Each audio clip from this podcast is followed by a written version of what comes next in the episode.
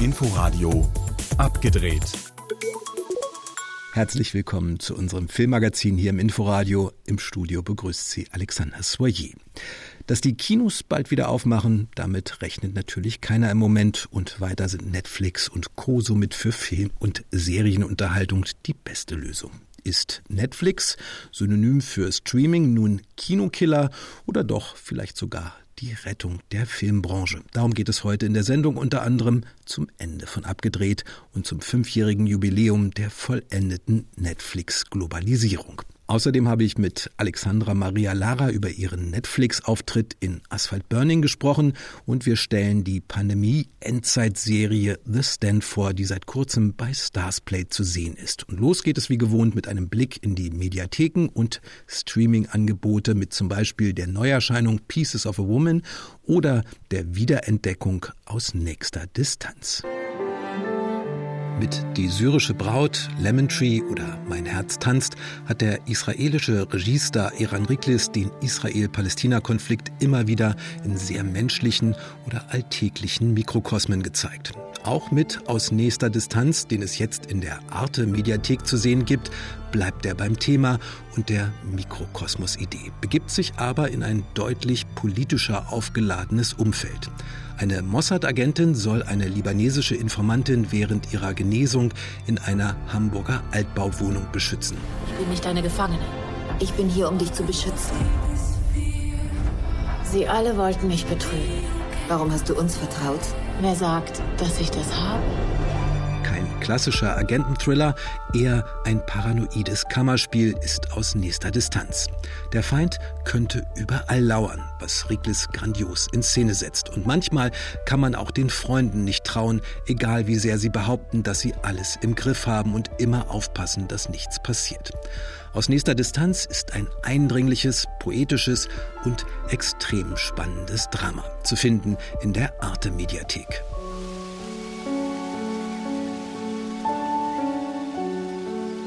Auf Netflix feiert ab diesem Freitag das im vergangenen Jahr in Venedig und Toronto vorgestellte Drama Pieces of a Woman seine weltweite Premiere.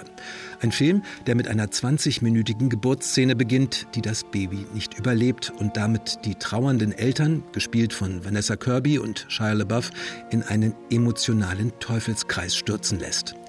Selbstvorwürfe, Beziehungsbruch, Streit, Familiendrama und dann auch noch ein anstehender Prozess gegen die Hebamme, die bei der Hausgeburt dabei war. Vanessa Kirby ist gut, aber das ändert nichts daran, dass sich der Film in seiner Dauerdramatik verläuft und dieses Trauerspiel am Ende noch mit einem verzweifelten Fast-Happy End beschließt, das alles davor nur noch aufgesetzter wirken lässt. Drama als Selbstzweck. Pieces of a Woman auf Netflix.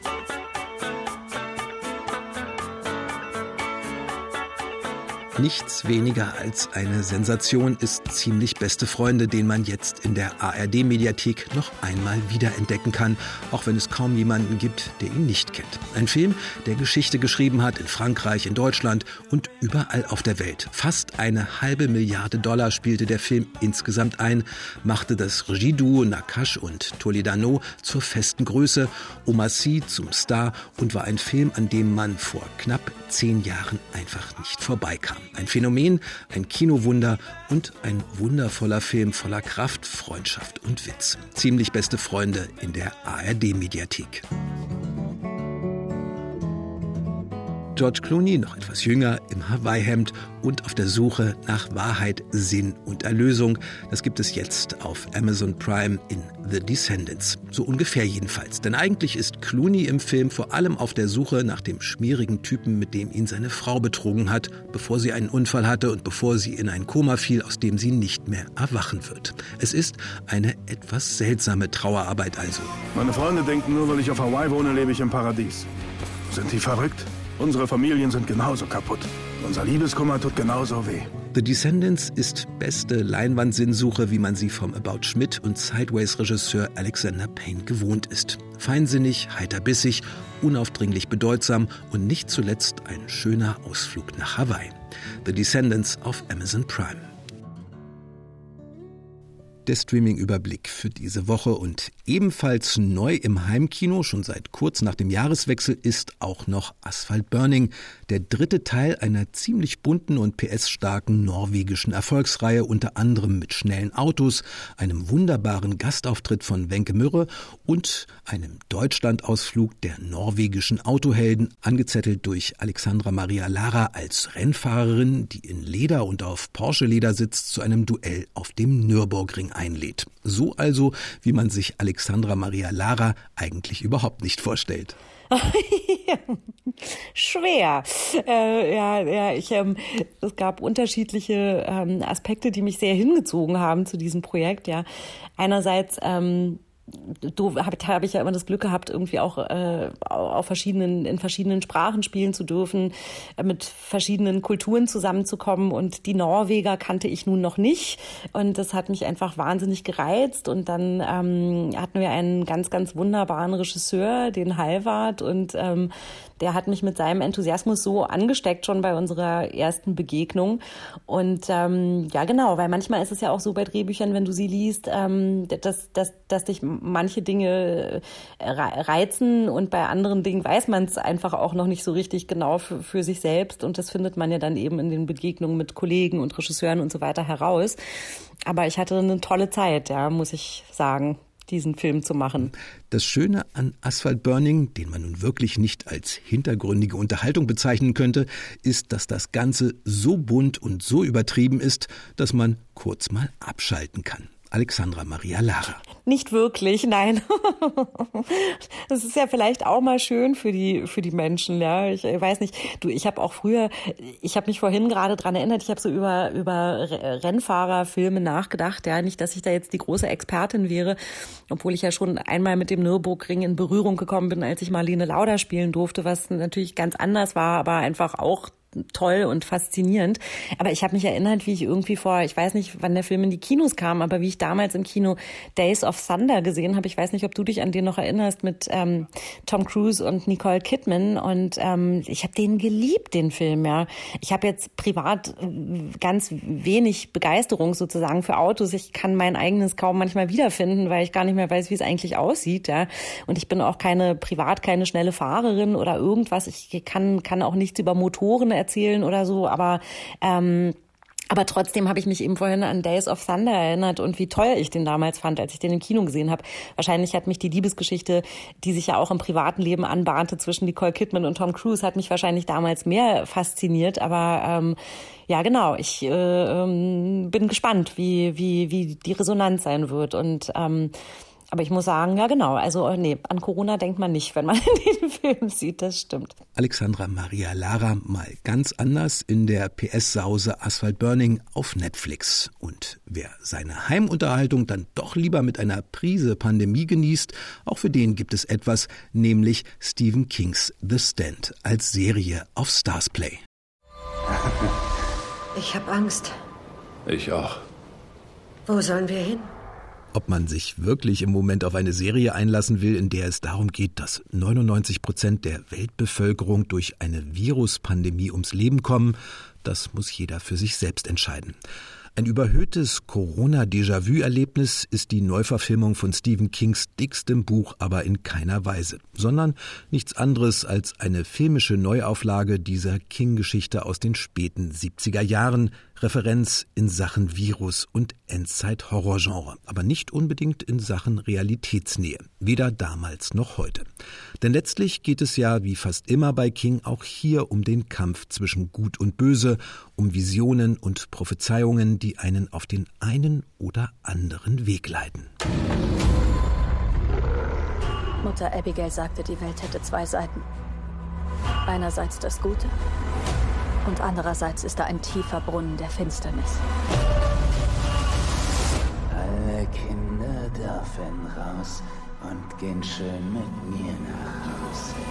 Diese Fantasy-Horror-Ebene, die guten Überlebenden, die sich im Städtchen Boulder in Colorado versammeln und die Bösen im Ex-Sündenparadies Las Vegas, die Vorbereitungen auf den Stand-off, das letzte Gefecht und dazu die üblichen King-Momente von seltsamen Begegnungen im Kornfeld bis zur übersinnlichen Macht der Träume. All das sorgt dafür, dass diese Serie trotz der Überschrift Pandemie-Katastrophenszenario nichts anderes als Horroreskapismus bleibt. Und das, obwohl noch zum Abschluss der Dreharbeiten Anfang letzten Jahres schon klar war, dass sich mit dem Coronavirus eine echte Virusbedrohung nähert. Buh. Unsere Ära hat begonnen! Vor uns liegen bittere Zeiten. Tod und Entsetzen. The Stand mit Whoopi Goldberg als treibender Kraft der guten Mutter Abigail und Alexander Skarsgård als dämonischer Randall Fleck. Die menschlichen Schicksale beim Aufbau zweier verfeindeter überlebender Gemeinden und Regierungssysteme, dazu die Rückblicke auf den Umgang der Welt mit einer Virusbedrohung. All das hätte ein faszinierendes Spiegelbild unseres Heute sein können, hätte Bezug nehmen können. Doch auch wenn die Serie im Jetzt spielt, bleibt sie immer eher eine nostalgische Stephen King-Fantasie. Durchaus vergnüglich, trotz etwas konfus geratener Zeitsprünge in der Erzählung, gruselig, auch wenn die meisten Gruselmomente alte Bekannte sind, aber letztlich doch nur eine unterhaltsam vertane Chance, ein wirkliches Update von Stephen Kings The Stand zu bieten. Dies ist das letzte Gefecht.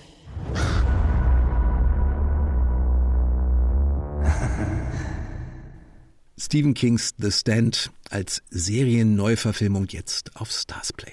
Starsplay, Disney Plus, Apple, Amazon Prime und wie sie alle heißen. Alles Streamingdienste, alles wichtige Spieler auf dem internationalen Markt. Doch noch immer ist ein anderer der Marktführer, das Tempo unter den Taschentüchern, der Streamingdienst unter den Streaminganbietern und das seit fast genau fünf Jahren, als fast die gesamte Welt zur Netflix-Welt wurde. Anke Sterneborg. Die Zahlen sind schwindelerregend. Mehr als 170 Millionen Netflix-Abonnenten in mehr als 190 Ländern können auf mehr als 125 Millionen Stunden Fernsehen und Kino zugreifen. Nachdem die Märkte von Deutschland, Österreich, Frankreich, Belgien und Luxemburg bereits 2014 erschlossen waren, folgten am 6. Januar 2016 mehr als 130 weitere Länder.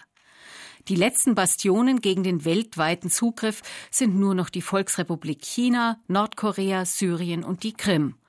Auf alle Fälle ist Bewunderung angebracht dafür, wie die beiden Gründer von Netflix, Reed Hastings und Mark Randolph, ihre Idee immer weiter spinnen. Zunächst war Netflix eine Online-Videothek, die Filme an Zahlen der Abonnenten versendete. Der Name setzt sich aus den Worten Net, der Kurzform von Internet, und Flix zusammen, einem umgangssprachlichen Ausdruck für Filme. Als rund zwölf Jahre nach der Firmengründung die Datenhighways immer breiter und schneller wurden, begann Netflix dann mit Streaming-on-Demand-Angeboten von Serien und Filmen. Seit März 2011 begnügt sich Netflix nicht mehr damit, Programme einzukaufen. Stattdessen entwickelte sich die Firma zum ambitionierten Produzenten sogenannter Netflix-Originale. Zunächst vor allem amerikanische Serien wie House of Cards, Orange is the New Black oder Stranger Things, bald auch für Produktionen mit bewusst lokalem Ansatz, wie etwa in Deutschland die Serie Dark. Zu den seriellen Eigenproduktionen kommen zunehmend auch von Netflix produzierte Filme. Hochkarätige Regisseure wie Martin Scorsese, Alfonso Cuaron und David Fincher bekommen hier carte blanche für Herzensprojekte, die niemand anderes produzieren will, weil sie zu teuer oder zu unkommerziell sind. Ohne Netflix würde es Filme wie den Oscar-prämierten Roma nicht geben. Der Erfolg auf Filmfestivals und Preisverleihungen spricht für sie. Trotzdem gibt es Festivals wie Cannes, die Netflix-Filme boykottieren, um die Kinos zu schützen. Aber den Filmregisseuren und vielen Fans ist es allemal lieber, dass sie existieren. So können sie immerhin auch auf der Leinwand gezeigt werden, in Filmmuseen und Retrospektiven. Natürlich ist nicht alles toll bei Netflix und Co, schon weil das gefräßige Streaming-Monster ständig mit neuen Filmen und Serien gefüttert werden muss, ist auch viel Mittelmäßiges und Schlechtes dabei.